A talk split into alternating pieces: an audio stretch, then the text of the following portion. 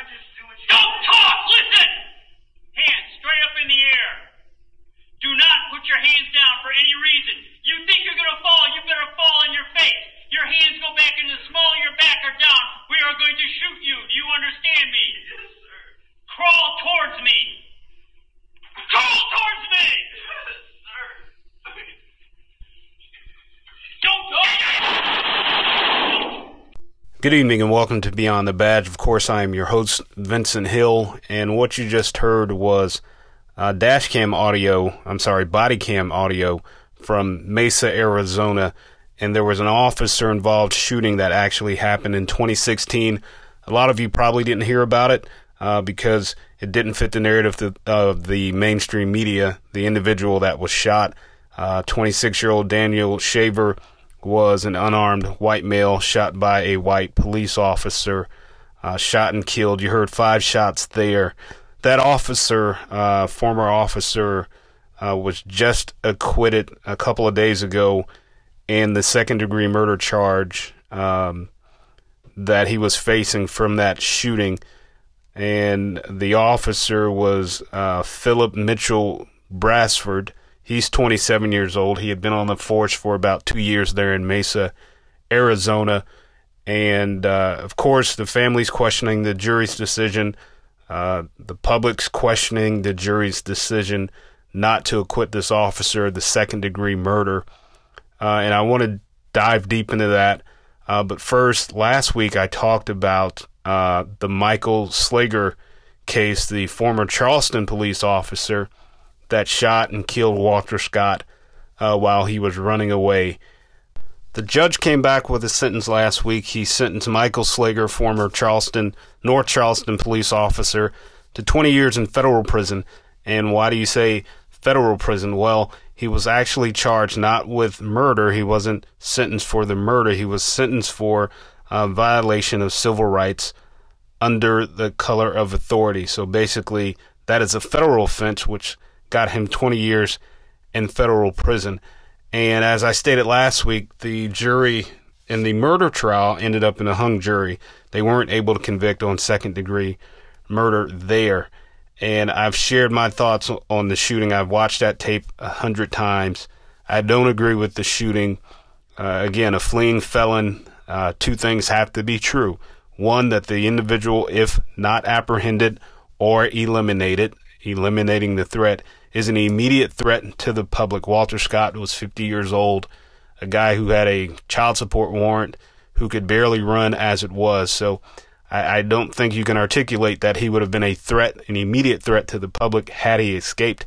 And the other is that the individual that is fleeing when you're shooting a fleeing felon, ha- felon has to be a felon. And the original traffic stop definitely wasn't a felony stop.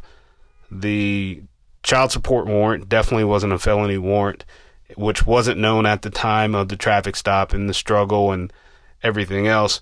And even the assault, which is not captured uh, on the cell phone video, the assault against Michael Slager uh, would have been misdemeanor battery against a police officer. So again, when you look at all of the circumstances that he was running away from Walter, or I'm sorry, from uh, Slager, Michael Slager. Walter Scott was running away from Michael Slager who said that Walter Scott had grabbed his taser. And whether he did or not, again, it's not clear on the cell phone video. What's clear is it Michael Slager picked up an object that looks like a taser and placed it next to Walter Scott's body after he had been shot. But what's clear in the video is Walter Scott was running away from some distance away when he was shot. So it was hard to articulate that he was in fear of his life, Michael Slager, or that the public was in danger. And I think that's what ended up with this this conviction here because again Michael Slager came back later and said, "Yes, I used excessive and unnecessary force when I shot and killed Walter Scott." And I think that's what sealed his fate. Well, I think the video sealed his fate, but I think by his admission, uh, when he was able to admit what he did, he knew the civil rights violation was coming. So, you know, I guess the the best thing for him to do was to to just man up and take his punishment as a man uh, in this situation. So, uh, curious to see if he serves the entire 20 years. Typically in federal prison, yes, you do serve day for day. There is no get out on good time and all of this other stuff. And I'm really curious to see how he will be treated in prison, uh, given the fact that he is a police officer, given the fact that he's a white police officer, and just the narrative that has been going on in this country for the last eight and a half years as it relates to police. So, uh, what I will say is, I will caution uh, groups like the Black Lives Matter and the Benjamin Crumps and everybody else not to just start doing the happy dance and popping the bottles because that doesn't necessarily mean just because Michael Slager was convicted to 20 years for a civil rights violation, that every case involving a white police officer and a black individual shot by a white police officer, or a police officer in general for that matter, is going to end up in 20 years federal prison or a conviction of murder or anything like that because each case is different. They look at the evidence, the evidence, the law of the land, right? So when you think back to a Alton Sterling, who was armed with a gun, who was resisting arrest, who was in arm's reach of that gun during the struggle, and police believed and articulated that he was going for said gun, there's no reason, there's no wonder why those officers weren't charged in that case. There was no violation of civil rights there.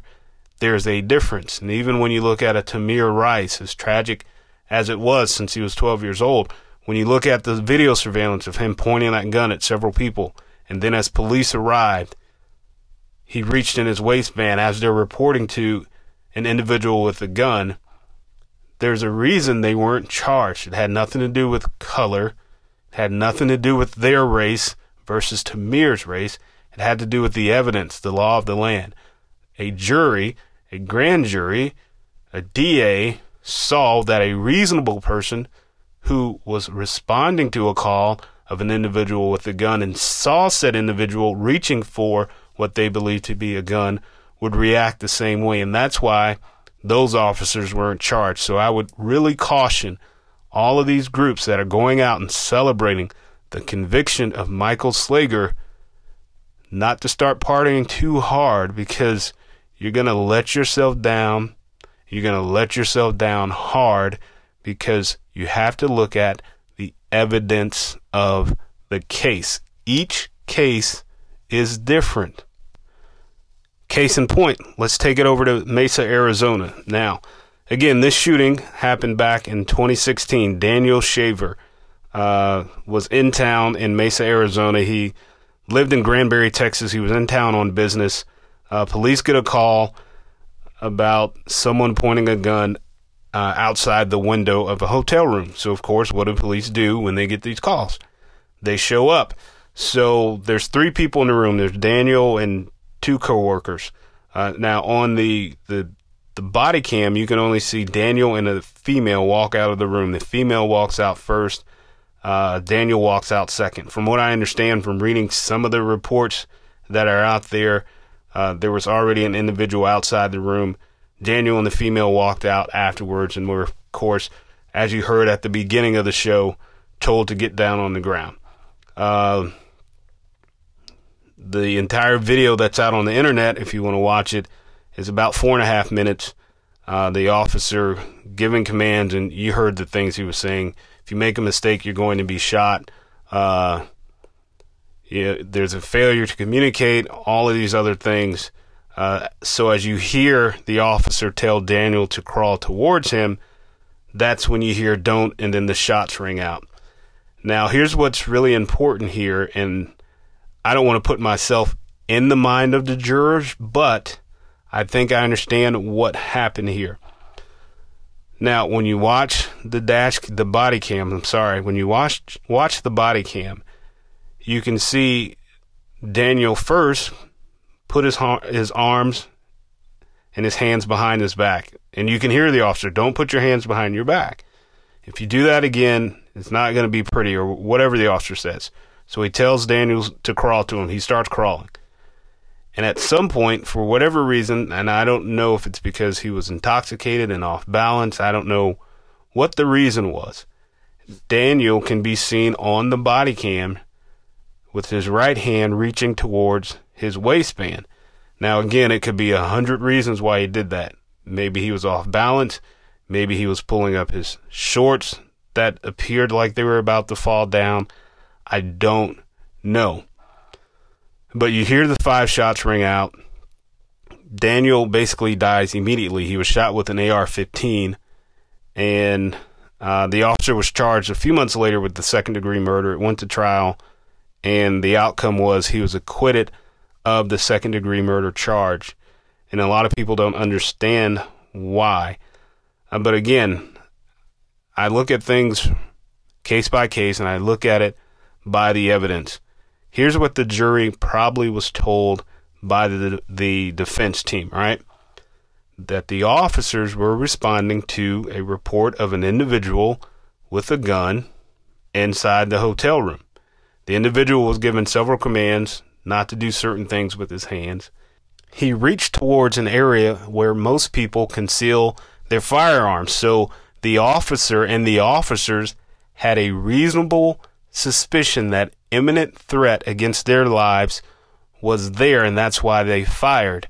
And I believe that's what the jury was fed over and over again that the officers believed there was a handgun or some type of gun at the scene. The individual that was shot was reaching for what the officers thought at that exact moment was a firearm, whether it be a handgun or whatever. They believed that he was reaching for what they thought was a weapon, so they acted accordingly. Remember how I always say you meet deadly force with deadly force. Now, I know there's a lot of people that would say, well, why wouldn't you wait until you see the gun first? Well, because sometimes your reaction time is not that fast. Sometimes you don't know how fast that individual can draw that weapon and shoot you there's a hundred different reasons of why you wouldn't wait to see if there was a gun there at the scene. So, again, it's these split second decisions that always get questioned. It's these split second decisions that years later at trial people are trying to digest and apprehend, and it's impossible when you don't know the scenario, you don't know the reasoning, you don't know how you would react in that situation. It's all impossible to do that. Now there are a few things on on the the uh, body cam video that I noticed, and maybe it's there, and maybe just on the edited versions that are out on the internet, it's not in that piece. But I never at one point heard the officer or, or other officers there say, "Hey, we're responding to reports of a gun. Are you armed? Now, again, it could very well be there because, I, as I said, I believe one person was already out of the room, already on the ground before Daniel and the other female walked out of the room. So it could very well be there. But in my mind, if I'm there at the scene, the first thing I'm going to do, just like on a traffic stop, when I say, hey, the reason I pulled you over is because you were doing 85 and 55. When I show up to a scene when there's reports of a gun, hey, we got reports that one of you guys is armed Where's the gun? I didn't hear that in that video. I don't know if that would have made a difference in the outcome. I don't know if that w- would have made a difference in how Daniel reacted. I don't know. I definitely don't want to Monday morning quarterback the officer's actions. But what I do want to point out is you, you, you can't just assume because an officer shot someone that you're going to get an easy conviction, even if that individual was unarmed, even if that in- individual was white, even if that individual was black, even if they were Puerto Rican. You can't assume just because they shot someone and they were unarmed that you're going to get a murder conviction because you have to look at the evidence. And if you haven't seen the video, I urge you to look it up. All you have to do is Google Daniel Shaver. Yes, it's spelled S H A V E R. And you will be able to see the video of the shooting and judge for yourself and put yourself in the officer's shoes and the officer's mindset that you responded to reports of an individual with a gun and you see that individual first put his hands behind his back when he was not told to.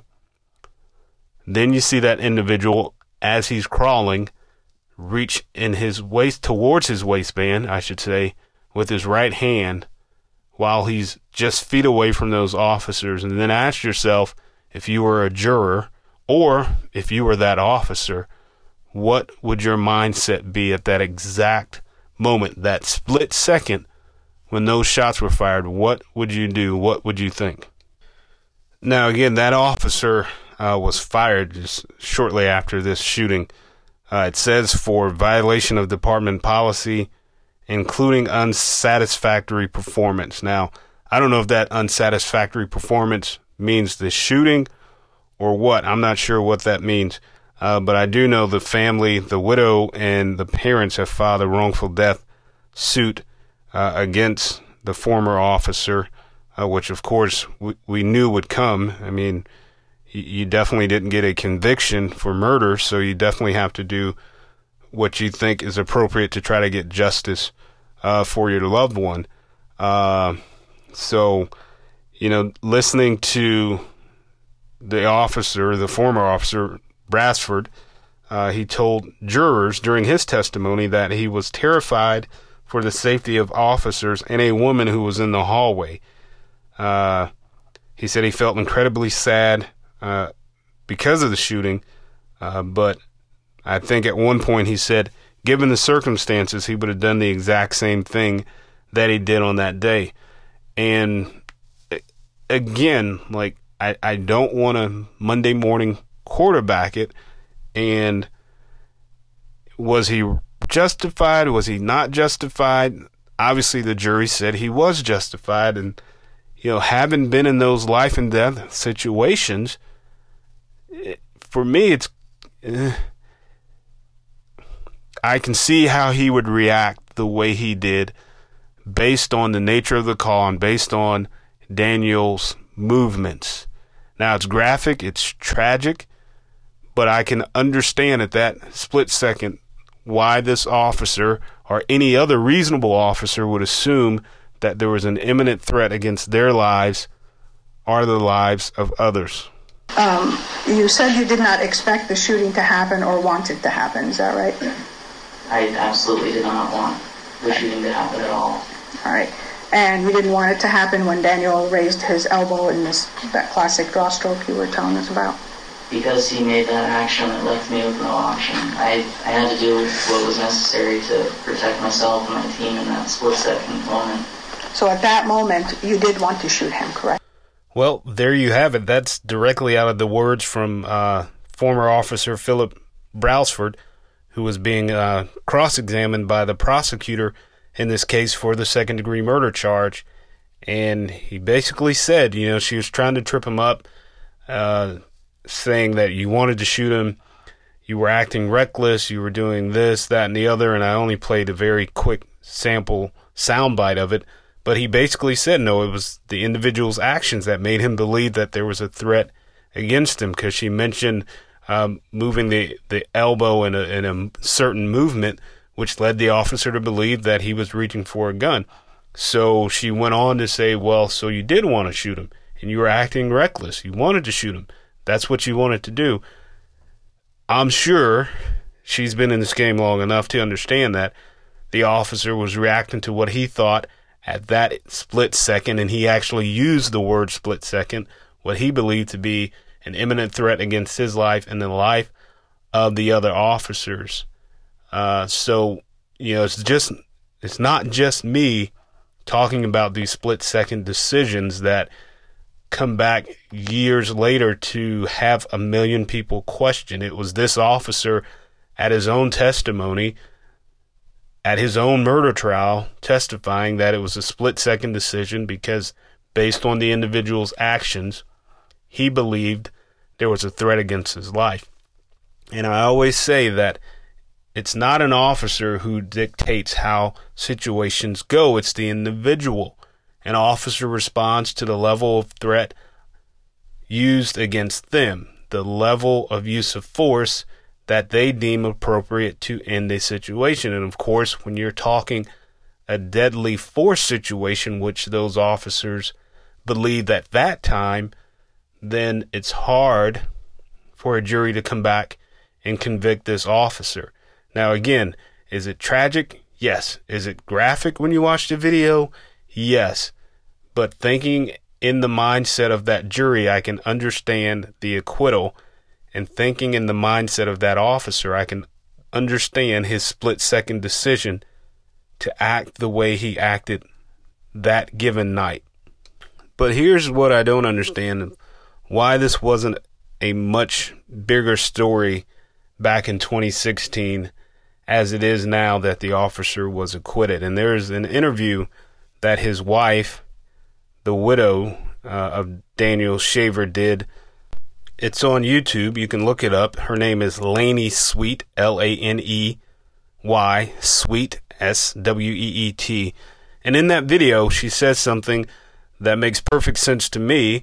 She said, Why wasn't this a bigger issue? And she simply said, Because he was white. Now, some people will say that's racist because she said it, but it is what it is. It's true. It it it, it doesn't fit the narrative that we've been seeing in the mainstream media for so many many years. And I've said this time and time again that black people aren't the only ones getting shot by white police officers. Does that make the situation racist?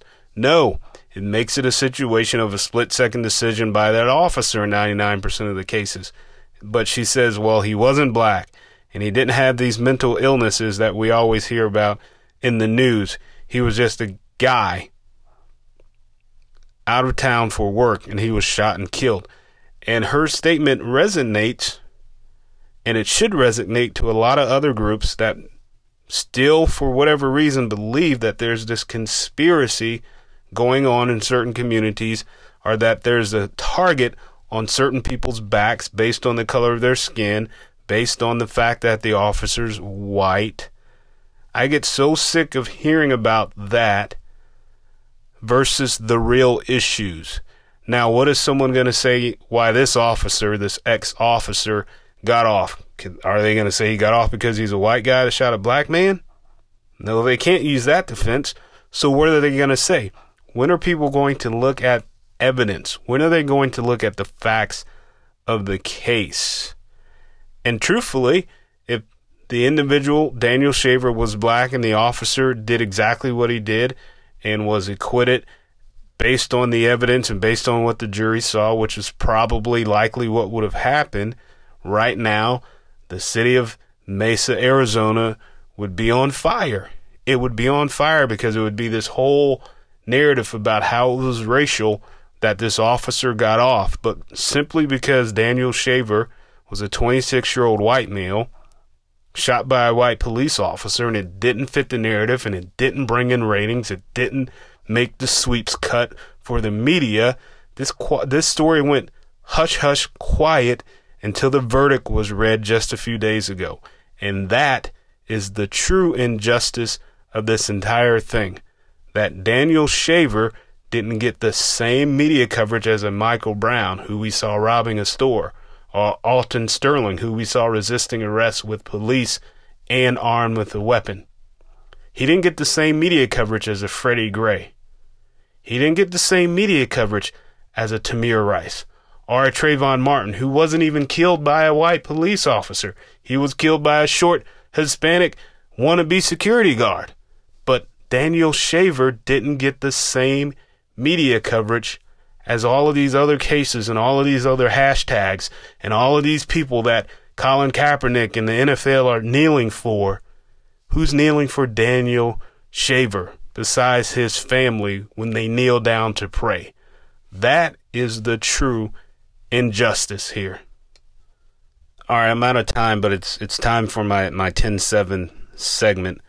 And you know, as I'm I'm reading over this, I think of how many countless times this very easily could have been me or one of the officers I've worked with because one thing that we do when an officer calls for help or when we're backing up an officer in a dangerous situation, we go balls to the wall, code three to get there, blue light siren, hauling butt to get to the scene. And when you look back and you remove yourself from the situation, you see how dangerous that was and how you easily could have crashed your vehicle on the way to the scene uh, to back up this officer. And that's exactly what happened uh, to Corporal James Eric Chapman, Johnston Police Department, Johnston, South Carolina. His end of watch was Friday, December 8th, 2017. Corporal Eric Chapman was killed in a single vehicle crash on Columbia Road between Star Road and Jet Middle School at approximately 10:30 p.m. He was responding to back up another officer who was dealing with an armed individual when his vehicle hydroplaned. He was ejected from the vehicle as it overturned multiple times. He was transported to Augusta University Trauma Unit where he was pronounced dead shortly before midnight. Corporal Chapman was a U.S. Marine veteran and had served with the Johnston Police Department for two and a half years. He is survived by his wife, daughter, three stepchildren, parents, and two sisters. And again, just like that, it, it can happen. And those are the stories that hit home because as officers, man, I got to tell you, when you hear somebody you know key up on that radio and say they need help, you don't think about yourself. You don't think about your safety. You think about getting to that officer to get them to safety and to help them out. But you don't realize you're putting yourself in danger every time you do that. But that is what being a hero is all about. That is what protecting your brothers and sisters in blue is about sacrificing your safety to protect them and the public. So, to Corporal James Eric Chapman, Godspeed to you. Thank you for your service to the country and to the community. My prayers to your family. I thank you, my loyal listeners, for listening tonight, and I will see you next week right here, radioinfluence.com. Good night. To continue the conversation, get updates on the show, and to find out when you can see him on television, follow Vincent on Twitter at Vincent Hill TV. That's at Vincent Hill TV. This has been Beyond the Badge on Radio Influence. I'm Jerry Petuck, CEO of Radio Influence. I just wanted to take a quick moment to say thank you for downloading and subscribing to this podcast. There are a lot of people behind the scenes here at Radio Influence that work hard to keep you entertained day in and day out. If you'd like to get involved and advertise on this program, or you have some show ideas that you'd like to see us add to the Radio Influence family, please email us at contact at radioinfluence.com. We all have crazy schedules, so the fact that you took time out of your busy day to let us entertain you for a while means a lot. Without you, the listeners, we wouldn't exist, so thank you again for downloading and subscribing to this show. Don't forget to check out radioinfluence.com to see what other shows we also have to offer.